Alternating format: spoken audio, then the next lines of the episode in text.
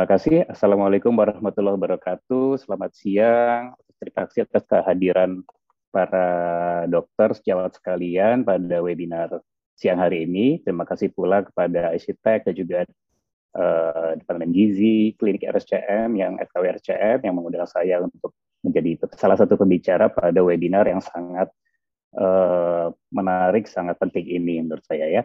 Baik, uh, jadi pertama adalah uh, saya diberikan judul Recent Updates in Diagnosis and Management of P C O S. Memang kebetulan ada updates nih sedikit dari baik diagnosis maupun manajemen pada P C O S, terutama adalah uh, kurang lebih dua, mulai dua tahun yang lalu, dua ribu delapan belas ya. Jadi ini saya akan sekilas tentang uh, outline-nya. Kemudian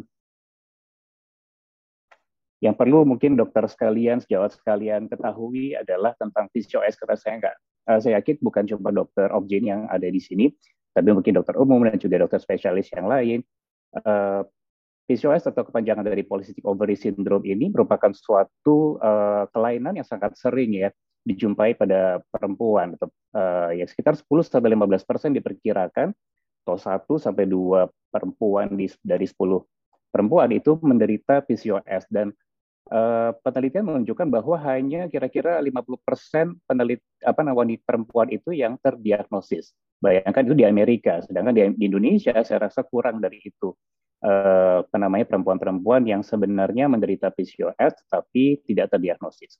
Kenapa ini penting? Karena diperkirakan sekitar lima puluh persen dari perempuan yang menderita P C O S itu sebelum usia empat puluh tahun nantinya bisa mengalami kondisi, berbagai kondisi, salah satunya adalah Uh, diabetes tipe dua atau prediabetes pada usia sebelum empat puluh tahun. Dan kemudian akan meningkatkan sekitar tiga uh, kali risiko terjadinya kanker endometrium atau kanker dinding rahim. Maka uh, saya rasa sangat penting bagi setiap dokter atau juga setiap perempuan di Indonesia mengerti tentang P C O S ini. Dan kita lihat dari bagian ini bahwa P C O S ini tidak hanya uh, berdampak kepada perempuan pada usia muda atau usia reproduksi, ya mulai dari remaja sampai usia reproduksi, tetapi juga setelah usia reproduksinya selesai, artinya setelah menopause juga uh, sampai geriatri, uh, kemungkinan kondisi P C O S yang diderita perempuan tersebut itu akan terbawa sampai usia lanjut. Untuk mendiagnosis P C O S sebenarnya banyak kriteria yang bisa digunakan, namun yang paling sering digunakan dan kita di Indonesia juga menggunakan itu adalah kriteria yang dikemukakan uh, pada tahun dua ribu tiga, yaitu kriteria Rotterdam. Itu dua dari tiga kriteria tersebut, sedangkan beberapa negara menggunakan kriteria yang lain yang uh, apa namanya sedikit berbeda dengan kriteria Rotterdam ini. Nah, ini kriteria yang di kriteria Rotterdam uh, ada tiga komponen. Yang pertama adalah oligo atau anovulasi. Oligo anovulasi ini gejalanya adalah gangguan haid. Jadi oligo menore atau haidnya tidak teratur atau amenore tidak haid. Yang kedua adalah tanda-tanda hiperandrogenisme atau hiperandrogen, kelebihan hormon androgen, baik klinis atau uh, biokimiawi. Yang ketiga adalah gambaran dari W S G, yaitu gambaran polycystic ovary. Gambaran polycystic ovary adalah seperti ini. Jadi ovarium yang normal itu telurnya atau folikelnya sedikit, ya nggak terlalu banyak. Tetapi kalau ovarium pada pasien P C O S, pasien P C O S itu banyak.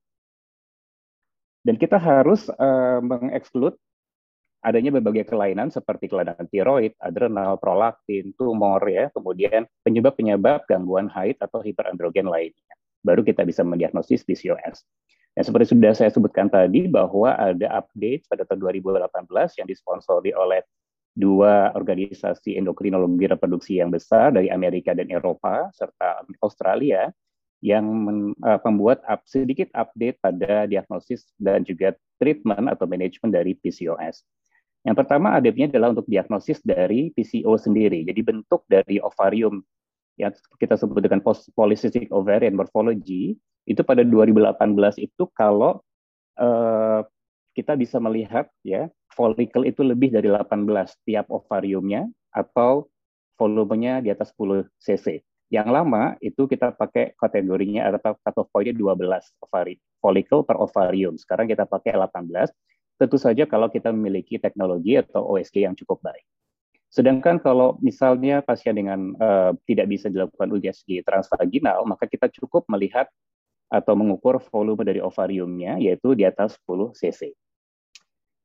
Dan pada adolescens, karena uh, P C O S juga pada remaja juga bisa ditemukan, kita memak atau uh, update yang terbaru itu menggunakan dua kriteria ini saja tanpa U S G.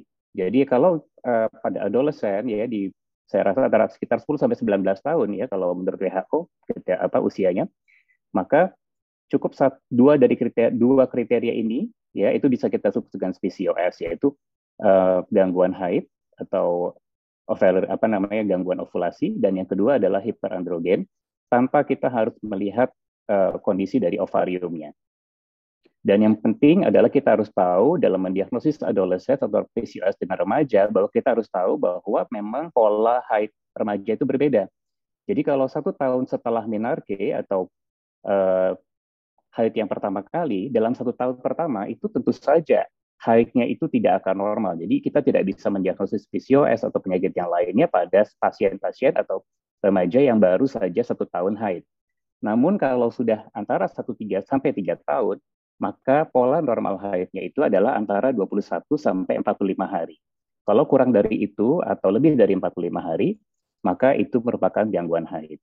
Setelah tiga tahun dari mens pertama, maka ini kita masuk ke kriteria uh, pola haid atau siklus haid seperti orang dewasa, yaitu antara dua puluh satu sampai tiga puluh lima hari, atau minimal siklusnya itu delapan kali haid per tahun. Maka kita bisa mendiagnosis uh, P C O S pada adolesen atau pada remaja. Patofisiologi P C O S sampai sekarang sulit atau belum bisa diketahui. Yang diperkirakan adalah suatu kondisi gangguan ya yang dipengaruhi oleh faktor genetik dan epigenetik ya. Dan faktor epigenetik ini terutama adalah e, berpengaruh pada seorang pada seorang perempuan itu sejak dari masa kandungan atau dalam intrauterin dalam apa namanya kandungan ibunya. Jadi pada saat itulah adanya berbagai gangguan, misalnya paparan androgen yang berlebihan, ya adanya endocrine disruptors jadi gangguan hormon lain, atau A M H yang berlebihan pada ibunya, itu yang menyebabkan gangguan epigenetik pada berbagai macam gen di tubuh uh, seorang perempuan, janin perempuan, yang nantinya akan terbawa pada uh, setelah lahir, atau pada saat uh, remaja, dan pada saat juga uh, dewasa, dan disertai juga ada gangguan atau faktor lingkungan yang lain seperti misalnya insulin resistance dan obesitas pada saat dia menginjak usia remaja atau dewasa. Ada uh, sebenarnya ada dua hal yang paling uh, mencolok atau paling uh, kita bisa lihat gangguan pada P C O S. Yang pertama adalah peningkatan atau gangguan pada neuroendokrinologi, yaitu peningkatan hormon yang kita sebut dengan L H ya atau luteinizing hormone. Di mana secara normal atau uh, pada wanita yang tidak menderita P C O S, L H ini rasionya dengan F S H itu hampir sana, sama satu banding satu. Namun pada pasien-pasien dengan P C O S ditemukan L H-nya ini meningkat. Peningkatan L H akan meningkatkan juga produksi androgen dari ovarium, sehingga timbullah kondisi hiperandrogen, folikel tidak bisa tumbuh dan sebagainya. Kenapa terjadi peningkatan L H? Diperkirakan ada ada hubungannya dengan peningkatan suatu hormon yang disebut dengan atau neuropeptida yang disebut dengan kisspeptin yang disebut dihasilkan oleh suatu neuron disebut dengan candy neuron ya yang akan meningkatkan produksi G N R H di G N R H neuron yang akan menyebabkan L H-nya akan meningkat. Sedangkan teori yang kedua adalah teori di perifer. Kalau tadi sentral otak ya, yang kedua adalah adanya obesity sentral atau visceral fat yang akan menyebabkan terjadinya chronic low grade inflammation yang menyebabkan insulin resistance yang akhirnya menyebabkan uh, insulin resistance atau tingginya hiperinsulin apa hiperinsulin atau tingginya insulin itu be akan bekerja pada ovarium menyebabkan hiperandrogen. Jadi kalau uh, paparan androgen yang berlebihan terutama pada pasien pada intrauterin diperkirakan akan menyebabkan Uh, intrauterin juga pada setelah post atau apa namanya postnatal ya diperkirakan akan mengubah uh, pola atau uh, perubahan pada jaringan lemak atau adipose tissue ya, mengalami hiperplasia. Kemudian jaringan lemak atau hiperplasia pada jaringan lemak ini akan menyebabkan peningkatan makrofag, berbagai makrofag, kemudian eh, peningkatan juga adanya apoptosis dan nekrotik dan sebagainya, menyebabkan terjadinya peningkatan berbagai eh, sitokin yang bersifat inflamatif yang akhirnya menyebabkan resistensi insulin. Kita sebut eh, makrofag yaitu adalah makrofag M satu ya. Jadi yang harusnya pada eh, lemak yang normal itu makrofagnya M dua, namun kalau pada pasien pada lemak yang mengalami hiperplasia, makrofag yang men, yang infiltrasi pada sel lemak tersebut M satu yang menyebabkan peningkatan terjadinya berbagai uh, sitokin yang menyebabkan terjadi inflamasi kronik derajat rendah tersebut. Diperkirakan juga pada P C O S ini ada gangguan dari uh, regulasi appetite ya, dan juga regulasi berat badan. Mungkin nanti dokter Uh, via studi akan dijelaskan lebih lanjut, bahwa kita ketahui bahwa adanya resistensi leptin pada pasien-pasien P C O S, di mana leptin ini harusnya akan menurunkan appetite, tapi pada pasien-pasien P C O S, walaupun terjadi obesitas, aloktur leptinnya meningkat, tetapi justru terjadi peningkatan appetite. Dan juga adanya uh, dis, apa, disfungsi dari berbagai hormon lain, seperti grelin dan sebagainya. Hal-hal inilah yang menyebabkan P C O S itu terjadi, ya, ovarium atau folikel tidak bisa tumbuh, ya, kemudian setelah tidak tumbuh tentu saja akan mengalami gangguan haid, gangguan ovulasi, sehingga timbul infertilitas, ya, perdarahan, dan berbagai gejala lain. Yang terakhir, patofisiologi atau yang dihubungkan adalah dengan adanya disbiosis mikrobiota pada usus yang juga sama akhirnya menyebabkan terjadinya atau kekurangan zat-zat Uh, misalnya apa namanya fiber atau serat ya pada uh, usus gitu ya, akan menyebabkan terjadinya uh, kerusakan pada epitel yang menyebabkan timbulnya atau apa namanya uh, terjadinya peningkatan uh, L P S ya, yang menyebabkan tingkatan yang menyebabkan peningkatan juga sitokin-sitokin yang juga resistensi insulin pada pasien-pasien dengan disbiosis uh, gut mikrobiota. Kemudian yang terakhir adalah vitamin D deficiency, ternyata juga sangat berpengaruh terhadap resistensi insulin. Kemudian eh, banyak penelitian-penelitian menghubungkan dengan P C O S pada saat ini. Ya, ini jadi kalau sudah terjadi hal-hal yang tadi, kalau L H-nya sudah meningkat, maka bekerja pada sel T K, maka eh, juga hiperinsulin. Insulin juga sama, bisa bekerja pada sel eh, di pada namanya di sel T K, yaitu pada reseptor I G F, akan meningkatkan androgen atau testosteron, yang akhirnya testosteron ini akan masuk ke dalam sel granulosa, namun karena F S H di sini rendah, tadi L H Y yang meningkat, maka aromatase itu tidak mampu mengubah semua androgen yang dihasilkan tersebut menjadi estrogen. Sehingga pada folikel itu terjadi peningkatan atau kondisi yang disebut dengan hiperandrogen, yang menyebabkan folikel ares atau tidak bisa tumbuh. Ya, ini pola dari folikel pada pasien P C O S seperti ini, tidak mengalami apa namanya folikelogenesis ya, karena tadi peningkatan androgen tersebut. Sedangkan yang sebelah kanan ini seharusnya pada masa uh, subur atau sekitar menjelang ovulasi kita bisa melihat adanya folikel yang besar atau folikel dominan. Namun pada pasien P C O S tidak terjadi. Dan pada jangka panjang, kalau tidak terjadi ovulasi, kita tahu bahwa ovulasi ini penting karena korpus luteum pada saat ovulasi akan menghasilkan progesteron.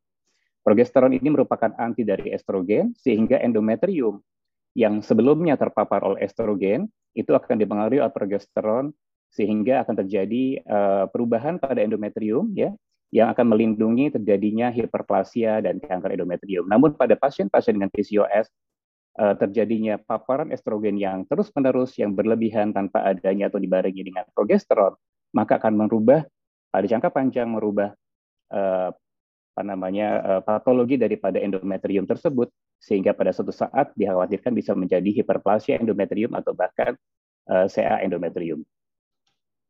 Sedikit tentang eh, P C O S dan obesity, yang kita tahu bahwa impact dari obesitas pada P C O S itu adalah semakin dengan meningkatnya B M I itu akan meningkatkan terjadinya eh, apa namanya meningkatkan terjadinya infertilitas sekitar satu persen setiap uh, peningkatan, sekitar uh, sembilan persen pada setiap uh, satu unit dari B M I-nya. Dan pada seorang perempuan uh, yang kita harus uh, apa namanya harus kita perhatikan selain B M I adalah lingkar perut atau lingkar pinggang, ya, karena ternyata justru yang berhubungan dengan banyaknya uh, pasien-pasien dengan P C O S ini adalah bukan Uh, peningkatan lemak pada daerah yang lain, tetapi di daerah sentral atau di daerah abdomen. Seperti ini, kita lihat bahwa kalau kita melihat lingkar pinggang, mungkin dua perempuan ini memiliki B M I yang sama, tetapi karena yang satu ini mengalami peningkatan uh, lemak pada daerah visceral, maka inilah yang berisiko terjadinya sindrom metabolik pada pasien-pasien P C O S. Kita pakai uh, cut-off point sekitar delapan puluh sentimeter. Dan juga kita juga harus tahu bahwa pada pasien-pasien uh, dengan P C O S ini, kita harus tahu bahwa pasien tersebut mengalami atau beresiko mengalami resistensi insulin. Berbagai cara untuk menghitung resistensi insulin yang uh, tersedia, memang tidak ada satupun yang paling uh, superior, ya. Kita bisa pakai Uh, perbandingan antara gula darah puasa dengan insulin puasa, di mana kalau normalnya ada di bawah sepuluh koma satu. Kemudian bisa juga memakai HOMA-I R, yaitu dengan formula seperti ini. Dan kita juga harus bisa atau kita bisa mendiagnosis terjadinya hiperandrogen, karena hiperandrogen ini kadang-kadang sulit untuk melakukan pemeriksaan uh, hormon, maka kita bisa menghitung dengan menggunakan, kita sebut dengan uh, skor Ferriman-Gallwey, yaitu melihat pertumbuhan rambut yang berlebihan pada daerah-daerah yang seharusnya tidak tumbuh pada seorang perempuan, misalnya di atas mulut atau kumis, ya, jenggot, kemudian dada, perut, ya, kemudian di paha, di punggung, juga di daerah bokong dan lengan atas. Pada populasi Kaukasia biasanya skornya ini kita pakai cut-off point delapan, sedangkan pada Indonesia kita pakai lima. Ya, saya rasa ini dan untuk pemeriksaan testosteron, untuk pemeriksaan endokrin dengan biokimia, kita bisa menggunakan free testosteron atau menghitung free androgen index. Dan uh, ter terapi atau manajemen yang paling diutamakan uh, pada pasien-pasien dengan P C O S yang mengalami obesitas, tentu saja weight management atau untuk mengurangi berat badan. Ini akan dijelaskan lebih lanjut oleh Dokter Fiastuti.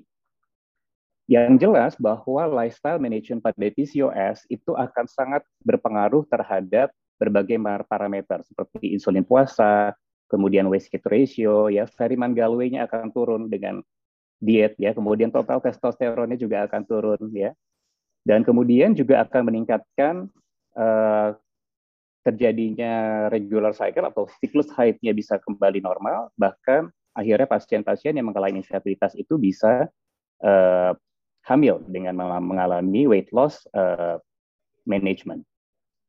Ya, ini sama. Ya, jadi ap, apa namanya manajemen dari pasien-pasien uh, P C O S terutama yang ingin hamil atau yang mengalami infertilitas adalah pertama adalah lifestyle modification dengan weight reduction dan exercise. Yang first line adalah pemberian obat-obat untuk melakukan induksi ovulasi, clomiphene citrate dan aromatase inhibitor. Second line, memberikan gonadotropin atau melakukan laparoscopy ovarian drilling. Yang ketiga adalah I V F. Namun pada update tahun dua ribu delapan belas, ya, sudah di, uh, tidak dipakai lagi yang first line-nya. Sedangkan uh, ya ini yang dipakai pada update dua ribu delapan belas. Jadi yang tetap lifestyle management atau lifestyle modification merupakan uh, terapi yang utama sebelum masuk ke obat-obatan. Dan first line pharmacological management-nya adalah sekarang memakai letrozol, bukan clomiphene citrate lagi. Ya, dari guideline tersebut atau update pada tahun dua ribu delapan belas tersebut juga menyebutkan uh, berbagai hal yang spesifik seperti uh, olahraga atau exercise disarankan pada pasien-pasien yang ingin mempertahankan berat badan, terutama adalah pada pasien-pasien P C O S tetapi tidak obes, ya, itu melakukan exercise sekitar seratus lima puluh menit per minggu. Atau kalau pada pasien-pasien yang ingin menurunkan berat badan, disarankan adalah melakukan exercise minimal dua ratus lima puluh menit per minggu. Pemberian obat-obatan seperti metformin disarankan pada pasien-pasien mengalami obesitas di atas B M I-nya di atas dua puluh lima kilogram per meter persegi, dan juga uh, tentu saja obat uh, lain yang bisa menunjang terjadinya penurunan berat badan. Sedangkan antiandrogen dan obat yang lain itu uh, masih tergantung terja- adanya indikasi atau tidak. Sedangkan pada pasien-pasien yang tidak ingin punya anak, atau misalnya pada pasien remaja atau yang memang belum menikah, maka kita bisa melakukan pemberian C O C P, karena terbukti bahwa C O C P atau pil K B itu akan menurunkan kondisi hiperandrogenisme dan kemudian memperbaiki siklus haid. Dan ini bisa kita teruskan sampai pasien tersebut kemudian ingin anak atau pasien tersebut menikah. Pada pasien-pasien remaja, terutama pada pasien-pasien yang mengalami perdarahan, ya, kemudian yang harus ditransfusi dan sebagainya, boleh dilakukan pemberian C O C P untuk mencegah hal-hal tersebut. Setelah kira-kira pasien tersebut eh, delapan tahun dari awalnya eh, haid pertama, maka kita bisa melihat kembali atau mengevaluasi ulang pada pasien-pasien remaja tersebut apakah pasien ini memang mengalami P C O S atau tidak. Kemudian kenapa letrozol dipakai sebagai obat untuk induksi ovulasi pada pasien-pasien P C O S? Ternyata memang dari meta-analisis, letrozol itu superior terhadap clomiphene citrate, baik terhadap ovulation rate atau terjadinya ovulasi, kemudian pregnancy rate, ya, kehamilan, live birth rate, jadi kehamilan hidup, dan juga lebih kecil angka terjadinya multiple pregnancy rate atau kehamilan multiple. Sehingga berdasarkan hal tersebut, uh, letrozol menjadi first line pada atau lebih superior dari clomiphene citrate. Namun memang kita harus khawat apa hati-hati karena sampai sekarang letrozol ini merupakan obat yang off-label di Indonesia, sehingga kita harus menjelaskan kepada pasien bahwa uh, ini merupakan obat yang belum menjadi uh, indikasi sebenarnya, tapi sudah menjadi guideline di negara-negara, berbagai negara termasuk di Indonesia. Inilah cara kerja dari clomiphene citrate. Jadi kerjanya itu adalah di sentral, di hipofisis, ya, dengan menduduki reseptor estrogen di hipofisis, sehingga membuat uh, kondisi estrogen uh, seanggap seakan-akan rendah, sehingga F S H dan L H akan naik, F S H akan meningkat, akan membuat membu- akan mempengaruhi folikel untuk bertumbuh, sehingga terjadilah folikelogenesis atau folikel akan membesar. Sedangkan kalau aromatase inhibitor atau letrozol, ya, merupakan suatu anti aromatase, sehingga dia memang kerjanya di uh, lokal, di folikel, ya, dengan meningkatkan kadar hormon androgen, meningkatkan reseptor F S H, sehingga sensitivitas F S H juga meningkat, sehingga folikel bisa tumbuh. Uh, yang kita perhatikan dari pemberian letrozol atau aromatase inhibitor ini tidak menyebabkan terjadinya penipisan atau endo, uh, dari tebal endometrium. Ya, jadi secara umum, treatment dari P C O S ini memang uh, tergantung apakah ingin ham, hamil, ya, atau tidak. Kalau misalnya ingin hamil, maka tentu saja, atau yang sebelum uh, ingin hamil pun harus melakukan uh, modifikasi gaya hidup, ya. Kemudian meningkat, atau kalau misalnya ada kegemukan, menurunkan berat badan, ya, sekitar lima sampai sepuluh persen, memperbaiki kondisi resistensi insulin atau hiperinsulinemianya, ya. Kemudian kita bisa menggunakan obat-obat seperti induksi ovulasi seperti letrozol atau clomiphene citrate, metformin kalau ada obesitas, ya, atau kalau pasien-pasien yang belum ingin punya anak tapi kemudian mengalami gangguan haid, apalagi sampai mengalami abnormal uterine bleeding atau perdarahan, H B turun, dan sebagainya, maka kita bisa berikan O C P uh, sebagai langkah untuk prevention, uh, untuk prevensinya, dan kemudian juga tetap menyarankan bahwa modifikasi gaya hidup ini tetap dilakukan uh, selama pasien uh, dalam pengobatan. Ini take home message-nya, jadi memang konsekuensi dari obesitas dan P C O S ini sama, ya, mirip-mirip pada seorang perempuan, ya, bisa menyebabkan gangguan haid dan infertilitas, ya. Dan kita tahu bahwa P C O S ini memang uh, kompleks, ya, masalahnya berkaitan dengan berbagai macam hal, ya. Maka uh, langkah untuk uh, memperbaikinya yang nomor satu adalah modifikasi gaya hidup pada pasien-pasien yang dengan overweight obesitas. Weight loss atau menurunkan berat badan lima sampai sepuluh persen itu sangat dianjurkan karena dapat menurunkan atau meningkatkan terjadinya perbaikan-perbaikan per berbagai parameter, baik fertilitas maupun metaboliknya. Terima kasih atas perhatiannya. Assalamualaikum warahmatullahi wabarakatuh.